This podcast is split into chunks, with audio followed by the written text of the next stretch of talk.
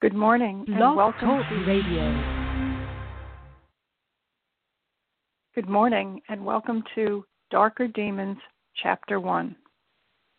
Awakening. Alexandra is engulfed in darkness so dense she can't tell if her eyes are open or shut. Head and heart pounding, she reaches up, probing. Her hand brushes against something, something soft and wet. Stifling the scream, threatening to escape from her throat, she tries to move her legs. There's plenty of space to move them from side to side, but when she tries to lift them, they hit an obstacle. The world is black, but slowly lightening. Think, Alex, what's the last thing you remember? She asks herself in a hollow sounding voice.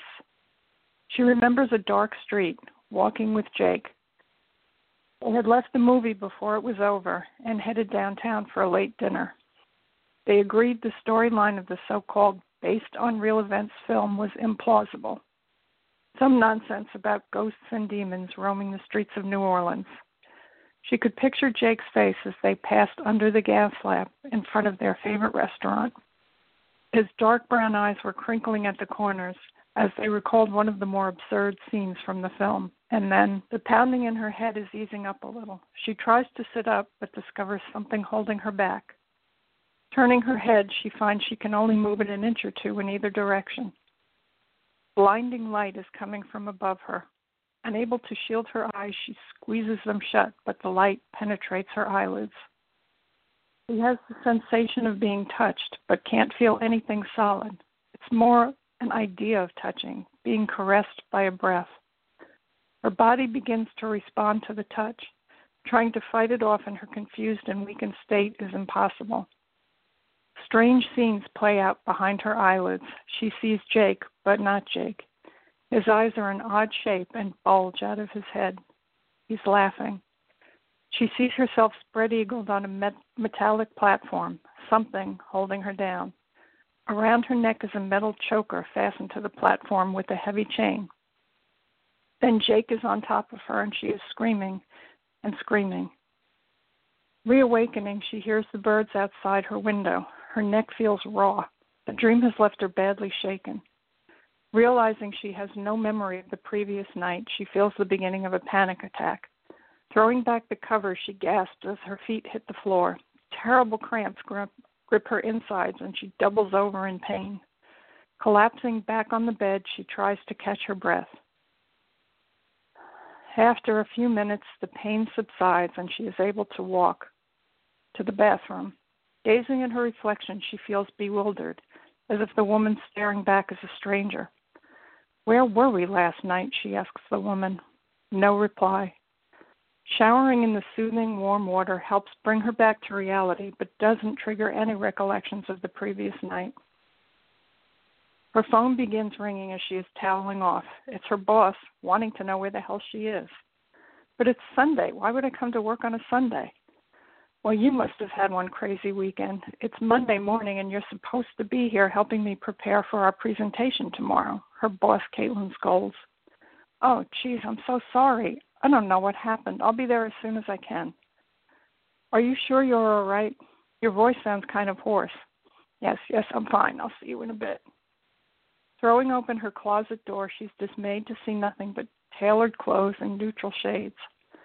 Why do I have all these boring outfits? These are not my taste at all. Or are they?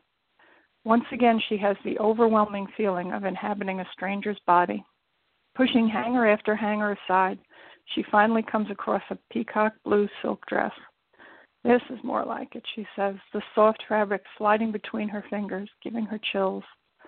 Slipping the dress over her head, she turns to admire her image. The woman in the mirror is smiling her approval. Returning to the bathroom, she pulls out her makeup drawer and begins applying lines and color to her eyelids. Puckering her lips, she adds deep red lipstick. I didn't even know I had this color. Pretty hot, she tells her reflection. On any other day, she would put on sneakers and walk the five blocks to her office. Today, she slips on heels and pulls out her phone to arrange for an Uber ride. By the time she locates her purse and walks downstairs, her ride is waiting at the curb. The young male driver casts an admiring look in the rearview mirror. Headed to the office? Must be rough. How did you know I was going to the office? Alexandra asks. The address you gave. It's an office building. Right. Sorry. I had a strange weekend, Alexandra replies. The young man grins. I hear you. The car pulls up in front of Alexandra's office, and the young driver jumps out almost before the car has stopped to rush around and open the door for her. He reaches out. She takes his hand. Startled by the sudden feeling of heat, she jerks her hand back. The driver only smiles and bows his head. Enjoy your day, Alex, he says, winking as he walks away. Hurrying up the steps to the front door of her office building, she's aware of the hollow sound her heels are making as they hit the bricks. Throwing open the door, she is struck by the absence of motion. People are at their desks, posing like mannequins. All eyes are on her as she walks across the room to her desk.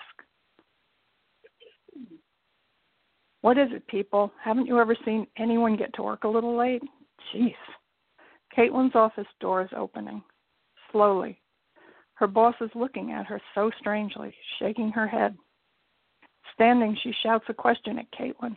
What's wrong with everyone? Why are you all behaving like this? Caitlin has reached Alexandra's desk. She drops something, a newspaper, on the desk and points. Picking it up, Alexandra sees the headline. It's about Jake. The story says his body was found late Sunday night in Waldenberg Park. The horrifying details regarding the condition of his body are too much for her. She collapses in a dead faint. Struggling to regain consciousness is like trying to escape heaven to enter hell. As she opens her eyes, the pain claws away at her brain, leaving it shredded and raw. Caitlin is leaning over her with a damp cloth, patting her forehead. There are two policemen now, one on each side of her boss. Alexandra, can you hear me? These men want to ask you some questions, hon. Are you up to it? Excuse me, ma'am, but she has to answer our questions, whether she feels up to it or not.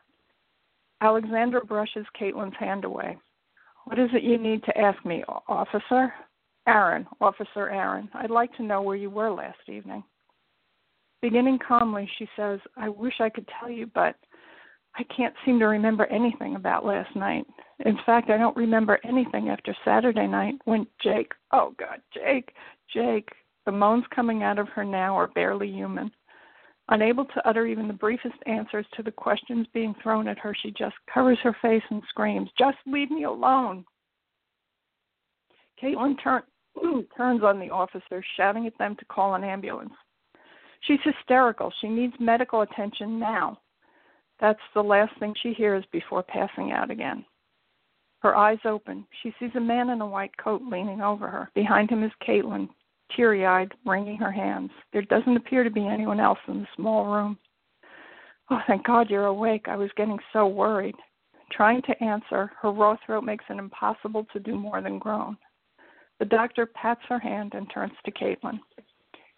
Taking her arm, they walk out of the room, and he returns alone. Don't worry. It's normal for you to have difficulty talking after so much time. She manages to get out two words. How long? You've been with us for two weeks. Seeing the panicked expression on her face, the doctor tries to reassure her. Don't worry, Alexandra, you're fine. You're going to be all right now. Try to get some rest, he says as he leaves the room. Rest, she thinks. Isn't that all I've been doing for two weeks?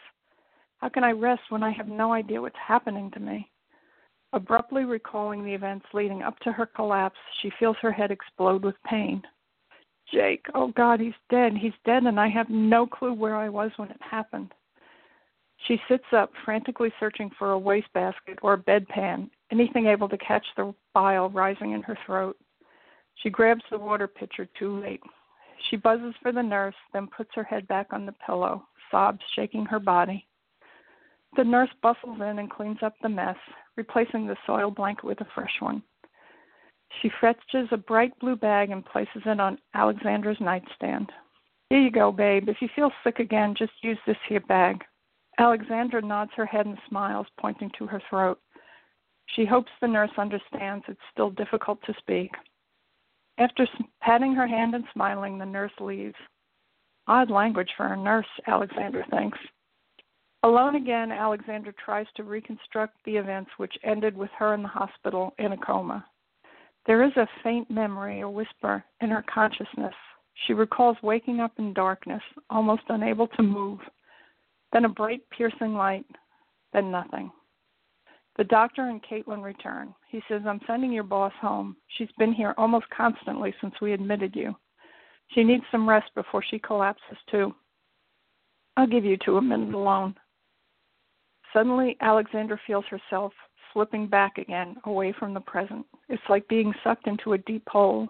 Caitlin is receding until she is no more than a tiny dot in Alexandra's vision.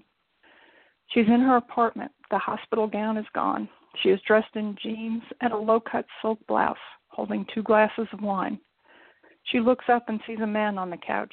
He's smiling at her, holding out his hand to accept the glass he's offer she is offering. She passes the wine and sits down next to him. Are you all right, babe? You're looking at me a little oddly, Jake says. Yes, I'm okay. I just had the weirdest feeling though. I can't put my finger on it, but I feel like we've done this exact same thing, had this same conversation before. It's not really so peculiar, is it? I'm sure we have had very similar conversations in the past. I guess, but this was different somehow. I got a really strong feeling of deja vu. So, what would you like to do tonight? Do you want to see that new movie everyone's talking about, Darker Demons? No, sorry, no. I heard it was terrible. Why don't we just stay home? Mm, I like the sound of that, Jake says. He puts down his wine and reaches over, grabbing Alexandra's hair, pulling her towards him. Roughly yanking her blouse over her head, he is kissing her so hard her mouth feels bruised and hot. What are you doing? Take it easy. You're hurting me. You seemed to like it the other night with all those people watching. You kept begging me for more. Don't you remember, babe? As Alexandra looks into his bulging eyes, she sees her own reflection, surrounded by flames. And that's the end of chapter one. And tune in next week for chapter two. And if you can't wait to see what happens, you can go to Amazon.com and order a paperback copy or a Kindle copy of Darker Demons today. Thanks and bye.